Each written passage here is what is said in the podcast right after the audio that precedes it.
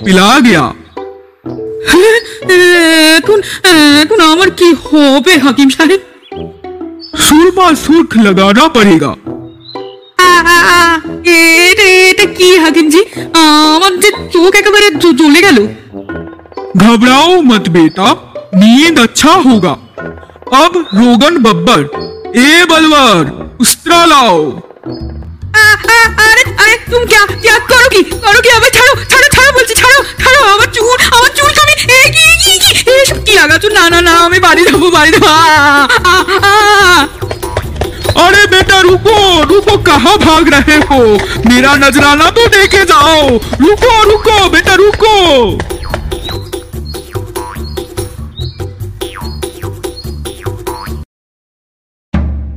বাংলা সাহিত্যের বিভিন্ন স্বাদের গল্প শুনতে।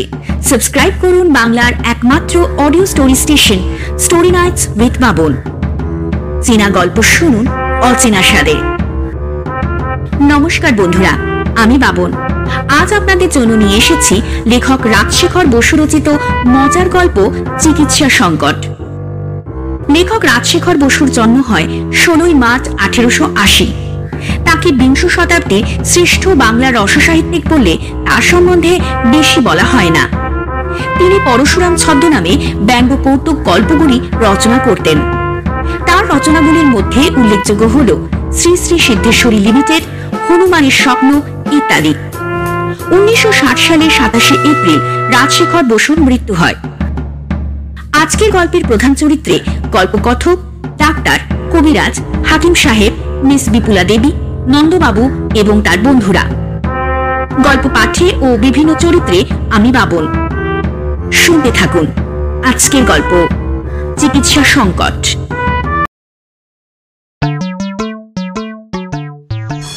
সন্ধে হব হব। নন্দবাবু হক সাহেবের বাজার থেকে ট্রামে করে বাড়ি ফিরছেন। বিরন স্ট্রিট পার হয়ে গাড়ি আস্তে আস্তে চলতে লাগল। সামনে গরুর গাড়ি। আর একটু গেলেই নন্দবাবুর বাড়ির মোড়। এমন সময় নন্দবাবু দেখলেন পাশের গলি থেকে তার বন্ধু বঙ্কুবাবু বের হচ্ছেন। নন্দবাবু উৎফুল্ল হয়ে ডাকলেন দাঁড়াও দাঁড়াও হে বঙ্কু আমি নাপছি দাঁড়াও হে বঙ্কু দাঁড়াও। নন্দবাবুর দুই বগলে দুই বান্ডিল ব্যস্ত হয়ে চলন্ত গাড়ি থেকে যেমন নামলেন অমনি কোচায় পা বেঁধে নিচে পড়ে গেলেন। গাড়িতে একটা শোরগোল উঠল এবং ঘ্যাচাং করে গাড়ি থামল। জনাকতক যাত্রী নেমে নন্দবাবুকে ধরাধরি করে তুললেন। যারা গাড়ির মধ্যে ছিলেন তারা গলা বাড়িয়ে নানা প্রকার সমবেদনা জানাতে লাগলেন। আহা গো আহা বড় লেগেছে লোকটার। তোরা গরম দুধ বিলাদেও এমা এমা দুটো পাই কি কাটা গেল নাকি? একজন আবার সিদ্ধান্ত করল মুরগি আরেকজন বললে ভিড়মি। কেউ বলল মাতাল। কেউ বলল ভাঙাল। কেউ বলল পাড়া গিয়ে ভূত। আসলে নন্দবাবুর মোটেই আঘাত লাগেনি। কিন্তু কে তা শুনে? দূর বসাই লাগেনি কি? খুব লেগেছে। দু মাসের ধাক্কা বাড়ি গিয়ে টের পাবেন। নন্দবাবু বারবার হাত জোর করে বলতে লাগলেন যে তার প্রকৃতই কিছু মাত্র চোট লাগেনি। একজন বৃদ্ধ ভদ্রলোক বললেন আরে মনোজা ভালো করলে বন্ধ হয়ে দেখছি স্পষ্ট দেখলুম লেগেছে তবু বলে লাগেনি। এমন সময় বঙ্কুবাবু এসে পড়ায় নন্দবাবু পরিত্রাণ পেলেন। মনক্ষুণ্ণ যাত্রীগণ সহ ট্রাম গাড়িও ছেড়ে দিল। বঙ্কুবাবু বললেন কই দেখি দেখি দেখি সরুন সরুন জায়গা দিন জায়গা দিন। মাথাটা গরমে হঠাৎ ঘুরে গিয়েছিল আর কি। যা হোক, বাড়ির রাস্তাটুকু আর এতে কাজ নেই। রিক্সো রিক্সো, এদিকে এদিকে। চলো চলো চলো, নন্দ, ওঠো ওঠো ওঠো ওঠো। আস্তে আস্তে আস্তে। রিক্সো নন্দবাবুকে আস্তে আস্তে নিয়ে গেল। আর পিছনে পিছনে বঙ্কুবাবু হেঁটে চললেন। নন্দবাবুর বয়স চল্লিশ। শ্যামবর্ণ, বেটে, গোলগাল চেহারা। তার বাবা পশ্চিমে কমিশনারেটে চাকরি করে বিস্তর টাকা উপার্জন করেছিলেন এবং মৃত্যুকালে একমাত্র সন্তান নন্দবাবুর জন্য কলকাতার একটি বড় বাড়ি বিস্তর আসবাবপত্র এবং মস্ত একগুছা কোম্পানির কাগজ রেখে যান। নন্দবাবুর বিয়ে অল্প বয়সেই হয়েছিল, কিন্তু এক বছর পরেই তিনি বিপত্নিক হন এবং তারপরে আর বিয়ে করেননি। মা বহুদিন আগেই মারা গেছেন। বাড়িতে একমাত্র স্ত্রীলোক এক বৃদ্ধা পিসি। তিনি ঠাকুর সেবা নিয়ে বিব্রত থাকেন। সংসারের কাজ ঝি চাকররাই দেখে। নন্দবাবুর দ্বিতীয় বিয়েতে আপত্তি নেই, কিন্তু এ পর্যন্ত তার হয়ে ওঠেনি। এর প্রধান কারণ আলস্য। Theatre, cinema, football match, race এবং বন্ধুদের সংসর্গে তার নির্বিবাদে দিন কেটে যায়। বিয়ে করার ফুরসত কোথায়? তারপর ক্রমেই বয়স বেড়ে যাচ্ছে। আর এখন বিয়ে না করাই ভালো। মোটের ওপর নন্দবাবু নিরীহ গোবেচারা অল্পভাষী উদ্যমহীন, আরামপ্রিয় লোক। নন্দবাবুর বাড়ির নিচে সুবৃহৎ ঘরে সান্ধ্য আড্ডা বসেছে। নন্দবাবু আজ একটু ক্লান্ত বোধ করছেন।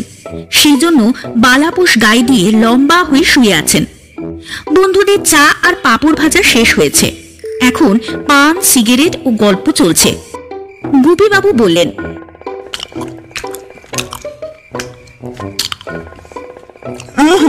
শরীরের ওপর এত অযত্ন করো না নন্দ। এই শীতকালে মাথা ঘুরে পুড়ে যাওয়া কিন্তু ভালো লক্ষণ নয়। নন্দবাবু বললেন মা- মাথা ঠিক ঘোরেনি কেবল কোটার কাপড়টা বেঁধে গুপিবাবু বললেন আরে না না। ঘুরেছিল বই কি শরীরটা কাহিল হয়েছে তোমার। এ এ তো এ তো কাছাকাছি ডাক্তার মিস্টার তরফদার রয়েছেন। অত বড় ফিজিশিয়ান আর শহরে পাবে কোথাও?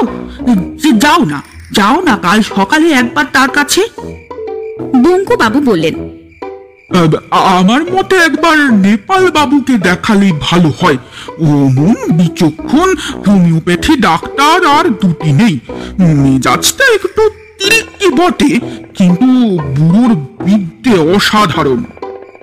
ষষ্ঠীবাবু মুড়ি সুড়ি দিয়ে এক কোণে বসেছিলেন। তার মাথায় টুপি, গলায় মাফলার এবং তার উপর কমফোর্টার। তিনি বললেন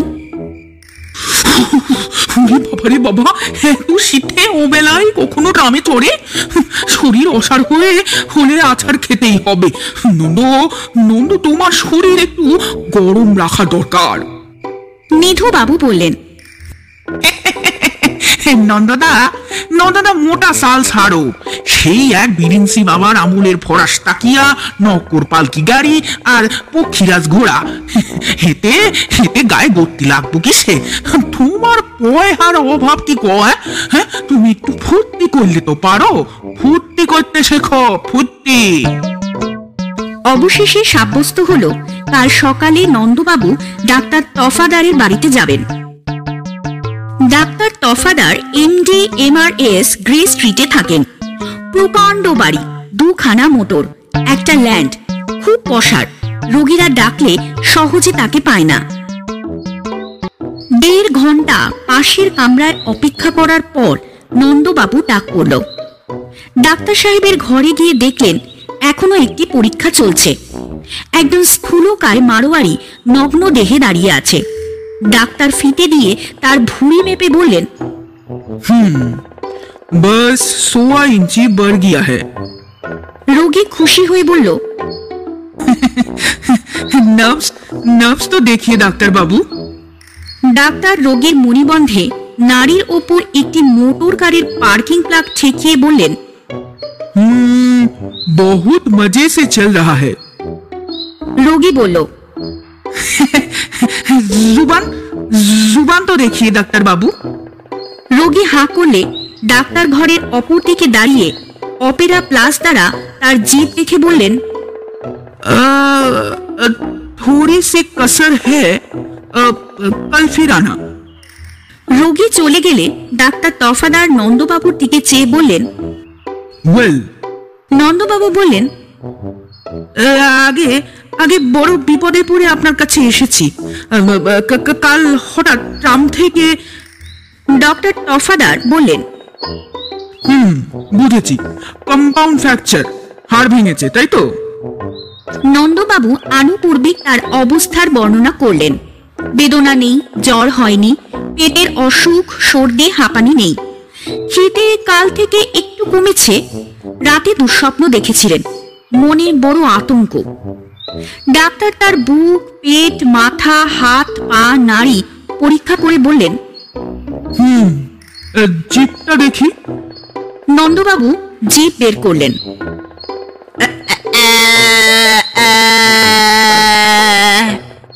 ডাক্তার কিছুক্ষণ মুখ বাঁকিয়ে কলম ধরলেন।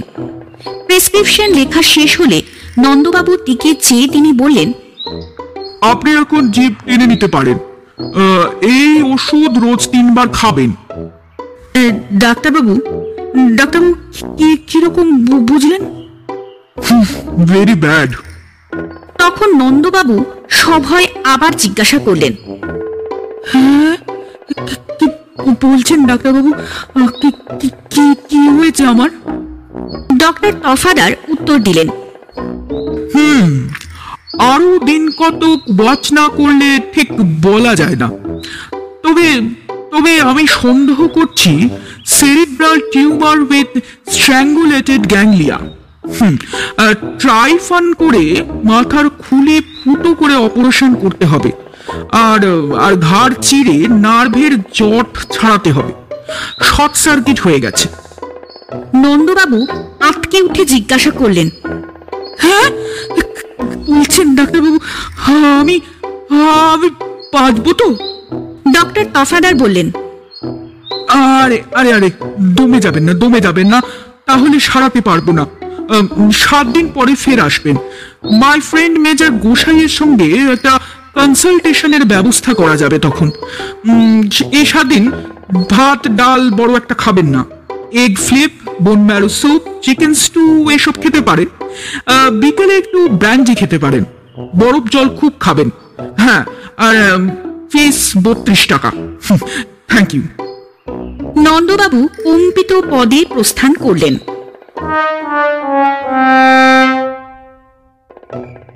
সন্ধেবেলা বঙ্কুবাবু বললেন আরে আমি তখনই বারণ করেছিলাম। ওর কাছে যেও না নন্দ। বেটা মেরোর পেটে হাত বুলিয়ে খায়। খুলির ওপর তুরপুন চালাবেন। ষষ্ঠীবাবু বললেন আমাদের পাড়ার তারিণী কবিরাজকে দেখালে হয় না? গুপিবাবু বললেন না না যদি বাস্তবিকই নন্দের মাথার ভেতর ওলট পালট হয়ে গিয়ে থাকে তবে তা হাতুড়ি বুদ্ধির কম্য নয়। হোমিওপ্যাথি ভালো। নিধুবাবু বললেন নন্দ নন্দ আমার কথা তো তুমি শুনবা না। ডাক্তারি তোমার ধাতে সইব না। একটু কবিরাজি করতে শেখো দারোয়ানজি দিব্যি এক লোটা বানাইছে বলো তো একটু সাইয়া আন্না দি তোমারে। খাইবা নাকি? অনেক আলোচনার পর অবশেষে হোমিওপ্যাথি স্থির হলো। পরদিন খুব ভোরে নন্দবাবু নেপাল ডাক্তারের বাড়ি আসলেন। রোগীর ভিড় এখনও আরম্ভ হয়নি। অল্পক্ষণ পরেই তার ডাক পড়ল। একটি প্রকাণ্ড ঘরের মেঝেতে ফরাস পাতা, চারদিকে স্তূপের মতো বই সাজানো। তার মধ্যে গল্পে বর্ণিত শিয়ালের মতো বৃদ্ধ নেপালবাবু বসে আছেন। মুখে গড়গড়ার নল। ঘরটা ধোঁয়ায় ঝাপসা হয়ে আছে। নন্দবাবু নমস্কার করে দাঁড়িয়ে রইলেন। নেপাল ডাক্তার কটকটে দৃষ্টিতে চেয়ে বললেন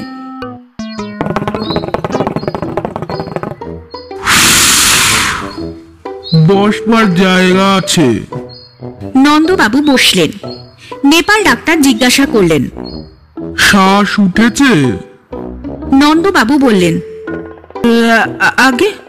নেপাল ডাক্তার বললেন রুগীর শেষ অবস্থা না হলে তো আমায় ডাকা হয় না। তাই জিজ্ঞাসা করছি।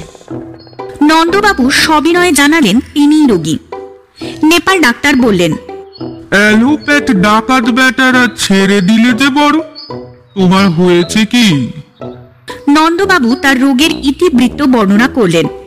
নেপাল ডাক্তার বললেন তফাদার কি বলেছে? নন্দবাবু বললেন আহ, তিনি বললেন আমার মাথায় টিউমার আছে। নেপাল ডাক্তার উত্তেজিত হয়ে বললেন তফাদারের মাথায় কি আছে জানো? গোবর আর টুপির ভেতর শিং জুতোর ভেতর খুর আর আহ, পাতলুরের ভেতর লেজ। খিদে হয়? দু দু তিন দিন থেকে একেবারে হয় না। ঘুম হয়? না আগে না মাথা ধরে? উম, কা- কা- কা- কাল সন্ধেবেলা ধ- ধরেছিল। বাদিকে? আ- আ- আ- আগে আগে হ্যাঁ হ্যাঁ। বাদিকে না ডান দিকে আ- আগে আগে হ্যাঁ। নেপাল ডাক্তার এবার ধমক দিয়ে বললেন ঠিক করে বলো। নন্দবাবু বললেন আগে আগে ম- ম- মধ্যিখানে মধ্যিখানে। পেট কামড়ায়। সেদিন সেদিন নিধে নিধে কাবলি মটর ভাজা এনেছিল তাই খেয়ে। নেপাল ডাক্তার আবার ধমক দিয়ে বললেন পেট কামড়ায় না দেয় তাই বলো। নন্দবাবু একটু ঘাবড়ে গিয়ে বললেন হ্যাঁ তোর প্যাচর প্যাচর করে। নেপাল ডাক্তার কয়েকটা মোটা মোটা বই দেখলেন। তারপর অনেকক্ষণ চিন্তা করে বললেন একটা ওষুধ দিচ্ছি, নিয়ে যাও। আগে শরীর থেকে অ্যালোপ্যাথিক বিষ তাড়াতে হবে। পাঁচ বছর বয়সে আমায় খুনে বেটারা দু গ্রেন কুইনিন দিয়েছিল। এখনও বিকেলে মাথা টিপ টিপ করে। সাত দিন পরে ফের এসো, তখন আসল চিকিৎসা শুরু হবে। নন্দবাবু জিজ্ঞাসা করলেন আগে আগে আমার ব্যারামটা কি আন্দাজ করেছেন? নেপাল ডাক্তার ভ্রুকুটি করে বললেন তা জেনে তোমার চারটে হাত বেরোবে নাকি? যদি বলি তোমার পেটে ডিফারেন্সিয়াল ক্যালকুলাস হয়েছে কিছু বুঝবে? ভাত খাবে না দুবেলা রুটি মাছ মাংস বারণ। শুধু মুগের ডালের জুস স্নান বন্ধ। গরম জল একটু খেতে পারো। তামাক খাবে না। ধোয়া লাগলে ওষুধের গুণ নষ্ট হবে। ভাবছ আমার আলমারির ওষুধ নষ্ট হয়ে গেছে, তাই তো? সে ভয় নেই। আমার তামাকে সালফার থার্টি মেশানো থাকে। ফি কত তাও বলে দিতে হবে নাকি? দেখছ না? দেওয়ালে নোটিশ লটকানো রয়েছে, বত্রিশ টাকা। আর শুধু ওষুধের দাম চার টাকা। নন্দবাবু টাকা দিয়ে বিদায় নিলেন। নিধু বাবু বললেন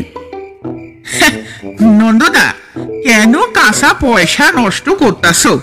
থাইকলে পাস, রাইত, বাক্সে বইসা হেডার দেখা চলতো। ও নেপাল বুড়ো মস্ত ঘুঘু, নন্দদারে ভালো মানুষ পাইয়া জেরা কইরা ঠ কইরা দিছে। ও তো আমার পাল্লায় বাসা ধনের কত বড় হোমিও ফাঁক দেখা লইতাম। এক সুমুকে ওর আলমারি সুইথা সব ওষুধ সাবারে না দিতে পারি তো আমার নাক কাইটটা দিও তোমরা। গুপি বাবু বললেন আজ অফিসে শুনছিলাম কে একজন বড় হাকিম ফারাক্কাবাদ থেকে এখানে এসেছে। খুব নাম ডাক রাজা মহারাজারা সব চিকিৎসা করাচ্ছে। একবার দেখালে হয় না? ষষ্ঠী বাবু বললেন এই শীতে হাকিমি ওষুধ বাপ শরবত খাইয়ে মারবে তার চেয়ে তারিণী কোবরেজি ভালো। অতঃপর কবিরাজের চিকিৎসায় সাব্যস্ত হল। পরদিন সকালে নন্দবাবু তারিণী কোবরেজের বাড়িতে গিয়ে উপস্থিত হলেন। কবিরাজ মশাইয়ের বয়স ষাট ক্ষীণ শরীর দাড়ি গোফ কামানো। তেল মেখে আট হাতে ধুতি পরে একটা চেয়ারের উপর উবু হয়ে বসে তামাক খাচ্ছেন। এই অবস্থাতেই তিনি প্রতিদিন রোগী দেখেন। ঘরে একটা তক্তপোষ, তার উপর তেল চিটে পাটি এবং কয়েকটা মলিন তাকিয়া। দেওয়ালের কোণে দুটো ওষুধের আলমারি। নন্দবাবু নমস্কার করে তক্তপোষে বসলে কবিরাজ মশাই জিজ্ঞাসা করলেন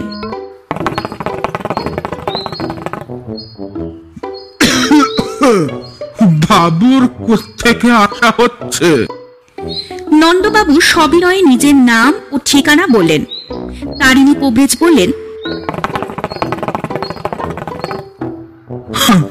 রোগীর ব্যারামটা কি? নন্দবাবু জানালেন তিনিই রোগী এবং সমস্ত ইতিহাস বিবৃত করলেন। তারিণী কবিরাজ বললেন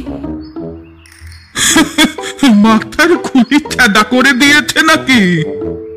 নন্দবাবু বললেন আগে না নেপাল বাবু বলেছেন পাথুরি তাই আর মাথায় অস্তর করাইনি। নেপাল? সে আবার কেডা? জানেন না চূড়া বাগানের Nepal Chandra Roy M B F TS মস্ত হোমিওপ্যাথ। তাই কও। সেটা আবার ডাক্তার হইল কবে? বলি পাড়ায় বিচক্ষণ ছেলে ছোকরার কাছে যাও কেন? নন্দবাবু বললেন আগে আগে বন্ধু বান্ধবরা বলল ডাক্তারের মতটা আগে নেওয়া দরকার যদি অস্ত্র চিকিৎসা করতে হয়। তারিণী কবিরাজ বললেন যতীন বাবু রে চিনো বাবু? নন্দবাবু ঘাড় নাড়লেন। তারিণী কবিরাজ বললেন তার মামার হয় উরুস্তম্ভ। সিভিল সার্জন পা কাটল তিন দিন অচৈতন্য। জ্ঞান হইলে পরে কহিল আমার ঠ্যাং কই? ঢাকো দাঁড়িনি সেনেরে। দিলাম ঢুইকা এক দলা সবন প্রাস। তারপর কি হইল যে কও দেখি? নন্দবাবু বললেন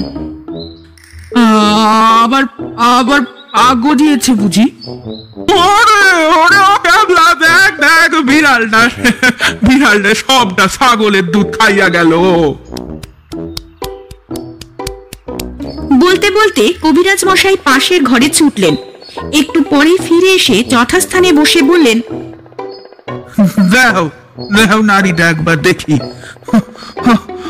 না ভাবছিলাম তাই ভারী ব্যাম হয়েছিল কখনো? অ- অ- অ- অনেকদিন আগে টা- টাইফয়েড হয়েছিল একবার। ঠিক ঠাউরেছি পাঁচ বছর আগে তো। আ- আ- আগে না সাড়ে সাত বছর হলো। ওই একই কথা। পাঁচ দেড়া সাড়ে সাত। প্রার্থিকালে বমি হয়। আ- আগে না হয় হয়। জানতে পারো না। নিদ্রা হয়। ভা- ভালো হয় না। হবেই তো না। উর্দু হয়েছে কি না উর্দু? দাঁত কনকন করে? আগে না। করে করে জানতে পারো না। যা হোক তুমি চিন্তা করো না বাবা। আরাম হইয়া যাইব। আরাম হইয়া যাইব হনে। আমি ওষুধ দিতেছি। কবিরাজ মশাই আলমারি থেকে একটা শিশি বের করলেন এবং তার মধ্যে থাকা বড়ির উদ্দেশ্যে বললেন লাফাস নে লাফাস নে থাম থাম থাম।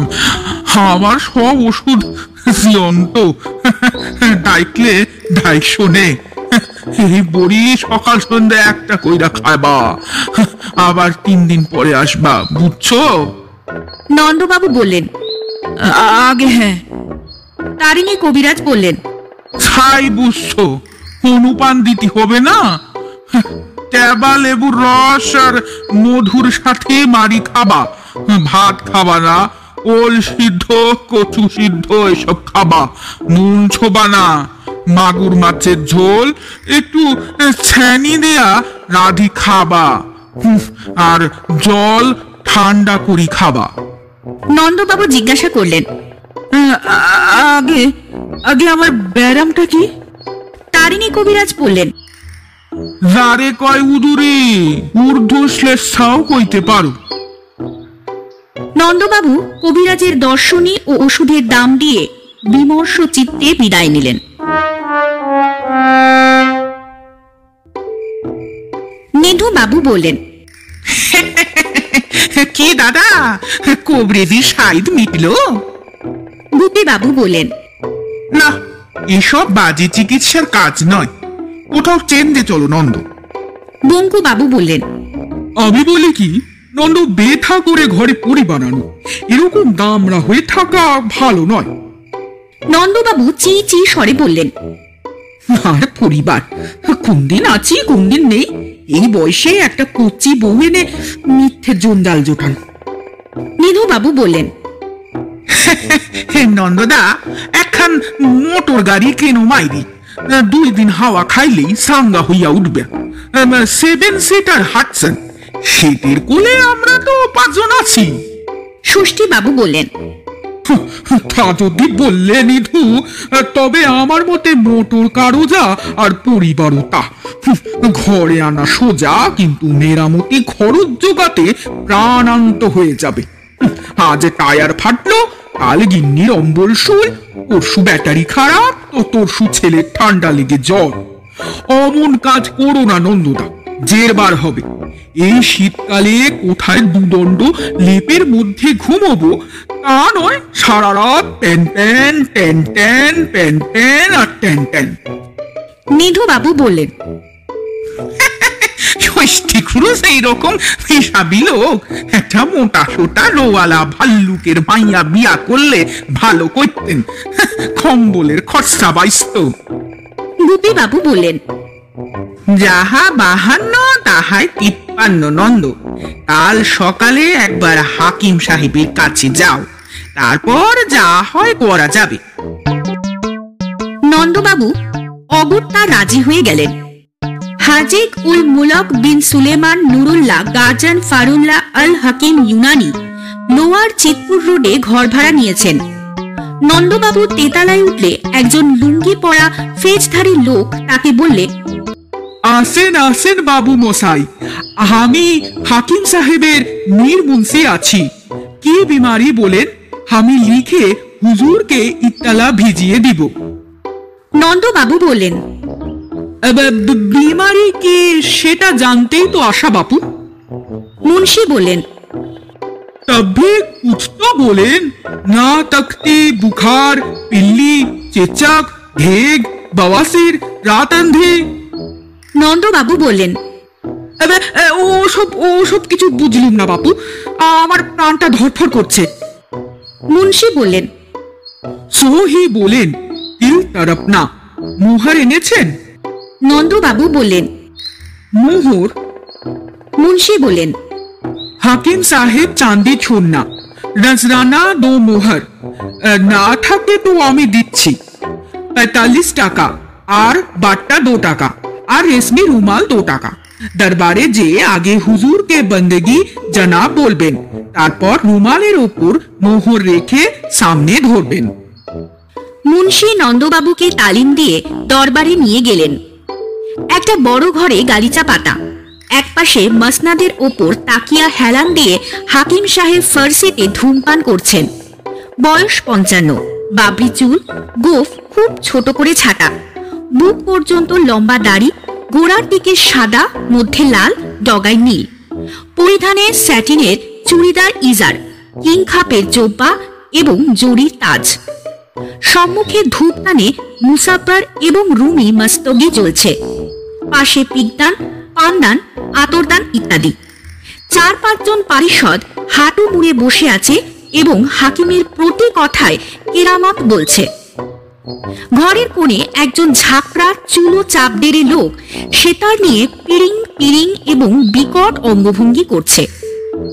নন্দবাবু অভিবাদন করে মোহর নজরানা দিলেন। হাকিম সাহেব একটু হেসে আতর দান থেকে কিঞ্চিৎ তুলো নিয়ে নন্দবাবুর কানে গুজে দিলেন। মুন্সি বললেন আপনি বাংলায় বাচ্চিত বলেন আমি হুজুরকে সমঝিয়ে দিব। নন্দবাবুর ইতিবৃত্ত শেষ হলে হাকিম গম্ভীর কণ্ঠে বললেন সির ইধার লাও। নন্দবাবু শিউরিয়ে উঠলেন। মুন্সি আশ্বাস দিয়ে বললেন ডরাবেন না ডরাবেন না। আপনার সির দিখলান সাহেবকে। নন্দবাবুর মাথা টেপে হাকিম সাহেব বললেন হুম হড্ডি পিলপিলা গয়া। মুন্সি বলল শুনছেন? আপনার মাথার হার বিলকুল নরম হয়ে গেছে। হাকিম সাহেব তিন রঙা দাড়িতে আঙুল চালিয়ে বললেন সুরবা সুর্খ। একজন একটা লাল গুঁড়ো নন্দবাবুর চোখের পল্লবে লাগিয়ে দিল। মুন্সি বোঝালেন আখ ঠান্ডা হবে নিন্দ হবে। হাকিম সাহেব আবার বললেন রোগান বব্বর। মুন্সি হাঁকলেন এ জি বলবার উস্ত্রা লাও নন্দবাবু চমকে উঠলেন হ্যাঁ হ্যাঁ আর আরে করো কি করো কি? বলতে বলতে নাপিত চট করে তার ব্রহ্মতালুর ওপর দু ইঞ্চি সমচতুষ্কোণ কামিয়ে দিল আর লোকজন তার উপর একটা দুর্গন্ধ প্রলেপ লাগিয়ে দিল। মুন্সি বলল আরে আরে ঘাবড়াইয়ে নেহি ঘাবড়াইয়ে নেহি সাহাব এ হচ্ছে বাব্বারি সিংহের মাথার ঘি। বহুত কিমত মাথার হাড্ডি শক্ত হবে। নন্দবাবু কিছুক্ষণ হতভম্ব অবস্থায় রইলেন। তারপর প্রকৃতস্থ হয়ে বেগে ঘর থেকে পালিয়ে গেলেন। মুন্সি পিছনে ছুটতে ছুটতে বলল, আরে আরে আরে, আমার দুস্তুরি দুস্তুরি কোথায় যাচ্ছেন বাবু? কোথায় আমার দুস্তুরি দিয়ে যান? নন্দবাবু একটা টাকা ফেলে দিয়ে তিন লাফে নিচে নেমে গাড়িতে উঠে কোচমানকে বললেন, হাঁকাও হাঁকাও হাঁকাও, জলদি জলদি! সন্ধেবেলা বন্ধুরা এসে দেখলেন বৈঠকখানার দরজা বন্ধ। চাকর বলল আবুর বড় অসুখ, দেখা হবে না। সকলে বিষণ্ণ চিত্তে ফিরে গেলেন। সমস্ত রাত বিছানায় ছটফট করে ভোর চারটের সময় নন্দবাবু ভীষণ প্রতিজ্ঞা করলেন যে আর বন্ধুদের পরামর্শ শুনবেন না। নিজের ব্যবস্থা তিনি নিজেই করবেন। বেলা আটটার সময় নন্দবাবু বাড়ি থেকে বের হলেন এবং বড় রাস্তায় ট্যাক্সি ধরে বললেন সিধে চলো। সংকল্প করলেন মিটারে এক টাকা উঠলেই ট্যাক্সি থেকে নেমে পড়বেন। এবং কাছাকাছি যে ডাক্তার পান তারই মতে চলবেন। তার সে অ্যালোপ্যাথ, হোমিওপ্যাথ, কবিরাজ হাতুড়ে অবধূত, মাদ্রাজি বা চাঁদশির ডাক্তার যেই হোক না কেন। বউবাজারে নেমে একটা গলিতে ঢুকেই সাইনবোর্ড নজরে পড়ল, doctor miss B Mallick. নন্দবাবু miss শব্দটি লক্ষ্য করেননি, নয়তো ইতস্তত করতেন। একেবারে সোজা পর্দা ঠেলে একটা ঘরের ভেতরে প্রবেশ করলেন। মিস বিপুলা মল্লিক তখন বাইরে যাবার জন্য প্রস্তুত হয়ে কাঁধের ওপর সেফটি পিন আটকাচ্ছিলেন। নন্দবাবুকে দেখে তিনি মৃদু স্বরে বললেন, কি চাই আপনার? নন্দবাবু প্রথমটা একটু অপ্রস্তুত হলেন। তারপর মরিয়া হয়ে ভাবলেন হোক না হয় লেডি ডাক্তারেরই পরামর্শ নেব। বললেন ম্যাডাম ম্যাডাম বড় বিপদে পড়ে আপনার কাছে এসেছি। পেন আরম্ভ হয়েছে কি? পেন তো পেন তো কিছু টের পাচ্ছি না ম্যাডাম। ফার্স্ট কনফাইনমেন্ট কি? আগে? প্রথম পোয়াটি নন্দবাবু অপ্রতিভ হয়ে বললেন আমি আমি নিজের চিকিৎসার জন্যই এসেছি। মিস মল্লিক আশ্চর্য হয়ে বললেন নিজের জন্য? ব্যাপার কি? সমগ্র ইতিহাস বর্ণনা শেষ হলে মিস মল্লিক নন্দবাবুর স্বাস্থ্য সম্বন্ধে দু চারটি প্রশ্ন করে বললেন আপনার নামটি জিজ্ঞাসা করতে পারি কি? আগে শ্রী নন্দদুলাল মিত্র। বাড়িতে কে কে আছেন? নন্দবাবু জানালেন তিনি বহুদিন বিপত্নিক। বাড়িতে এক বৃদ্ধা পিসি ছাড়া আর কেউ নেই। মিস মল্লিক বললেন কাজকর্ম কি করা হয়? তা কিছু করি না। পৈতৃক সম্পত্তি আছে। মোটর কার আছে? নেই তবে কেনার ইচ্ছা আছে। মিস মল্লিক আরও নানান প্রকার প্রশ্ন করে কিছুক্ষণ ঠোঁটে হাত দিয়ে চিন্তা করলেন। তারপর ধীরে ধীরে ডানে বামে ঘাড় নাড়লেন। নন্দবাবু ব্যাকুল হয়ে জিজ্ঞাসা করলেন মিস মল্লিক মিস মল্লিক দোহাই আপনার। সত্যি করে বলুন আমার কি হয়েছে। টিউমার না পাথুরি না উদুরি না কালাজ্বর না হাইড্রোফোবিয়া। মিস মল্লিক হেসে বললেন কেন আপনি ভাবছেন? ওসব কিছুই হয়নি আপনার। আপনার শুধু আপনার শুধু একজন অভিভাবক দরকার। নন্দবাবু অধিকতর কাতর কণ্ঠে বললেন কি কি বলছেন তবে কি তবে কি আমি পাগল হয়ে গেছি? মিস মল্লিক মুখে রুমাল দিয়ে খিলখিল করে হেসে বললেন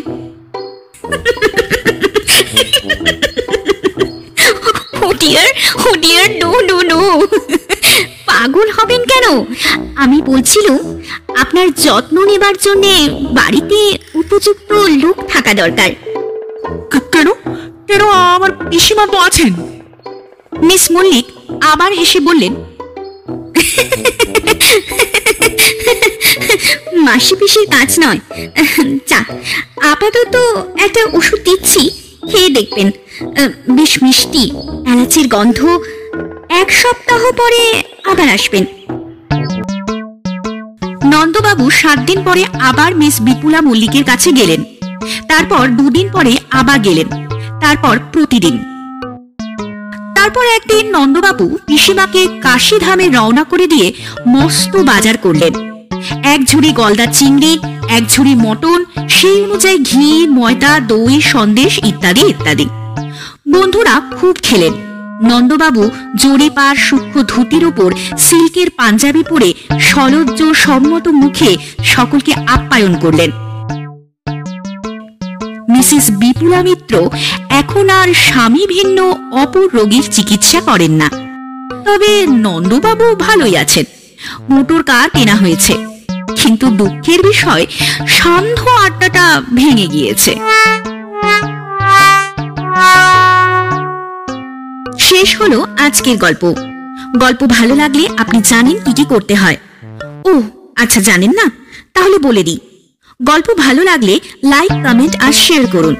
আর সেই সঙ্গে আরও নতুন নতুন গল্প শুনতে আমাদের চ্যানেলকে সাবস্ক্রাইব করে বেল নোটিফিকেশনটা অন করে রাখুন।